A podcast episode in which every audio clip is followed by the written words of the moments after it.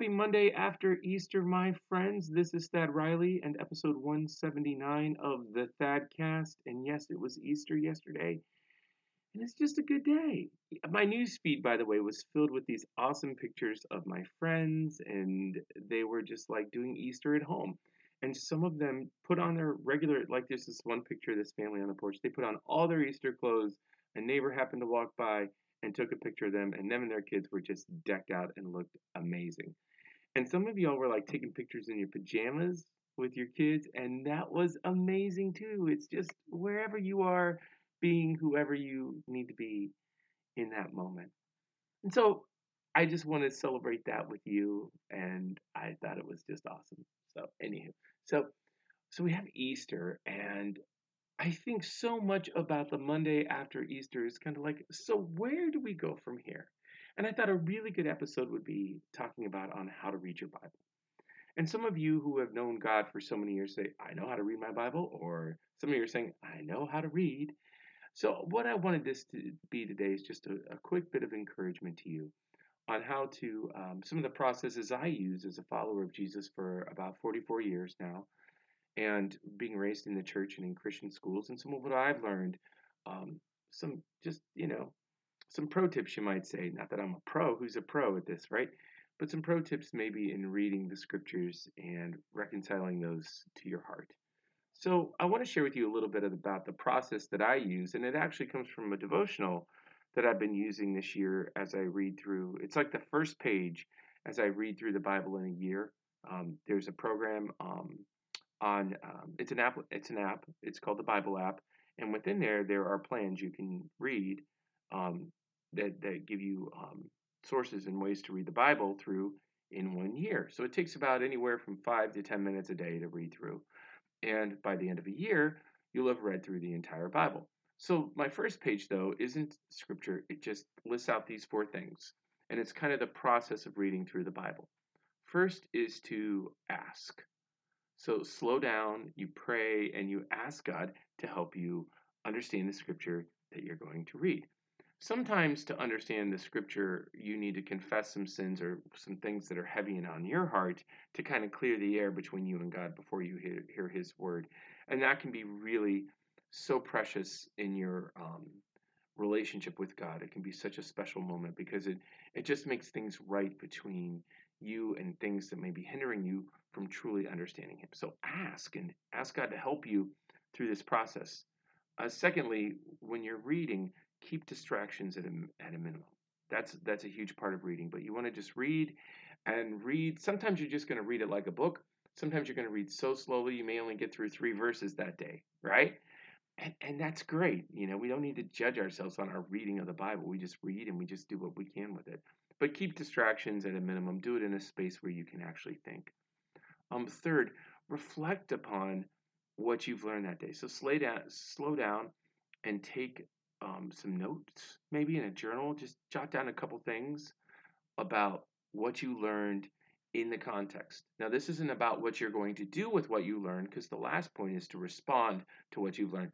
But in this moment, be very careful not to go to application and how it applies to your life. Just soak in what was said. What was the specific context? In our world today, we go too quickly to application, and this is something that I've had a problem with too. I go too quickly to what am I supposed to do with this, and I don't resonate on what this actually is. And it's so important when we read to say, read the scriptures to say, what is this actually? When you read, I would pray that you would you would actually pray to God and ask that over over the whole reading that you're going to do is saying, God, what is this? How does this work? What does this mean? What is the, the root of these things that I'm reading? What is the context? Eh, the whole the whole kit and caboodle, as you might say, right? You probably won't say that, but other people will.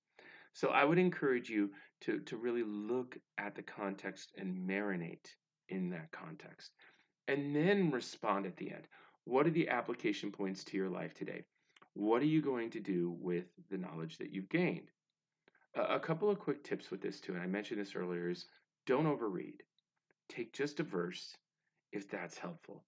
Your mission is always quality, never, ever quantity. And reading through the Bible in a year is a good thought, but don't make that a thing for you, like a notch in the belt. It's not what we're working towards. We're working towards deepening our own personal relationship with God. There's no one in the stands cheering for us when we read through the Bible. There's not going to be, and there shouldn't be, right? We should humble ourselves before the Lord and ask Him a simple question What is your word? What would you have me learn from the Bible, God? What would you have me learn? But reading through the Bible in a year, it gives you a good grounding in the Bible. It gives you context, and context is so important. Um, there's the hundreds of reading plans that I mentioned that are out there. I always encourage the version, um, two versions really hit home for me. Uh, first of all, for a little bit deeper, richer experience, um, the English Standard Version is great, and um, the new the New Living Translation is also great. And the New Living Translation is a little bit more in your lingo, um, our languages of today. It's a little simpler to read, but the ESV is not far from that. Remember, in closing, that this is a very sacred experience, and we want to slow down and take the time to treat it as such. You and I have so many inputs that the world is throwing at us, so much information through so many crazy sources. And it's such a gift to have the Bible because what it does is it does more than it, it not only offsets what the world is throwing at us, but it brings us into a space with just us and the God of the heavens. And that is such a peaceful place for us to live in, in a world and a time that's pretty crazy. And my encouragement to you today, my friends, is, is to just pick it up and just read something. You don't have to be official. You don't have to stress out. Just open it up and ask God, what would you have me learn today? Keep those distractions at a minimum. Soak in the context and respond. What do I do with this information? And I hope this blesses you, and I hope God's word blesses you. And I hope you have a blessed week, my friends. Thank you for joining me here today on episode 179 of the Thadcast. And until next time, may you be blessed.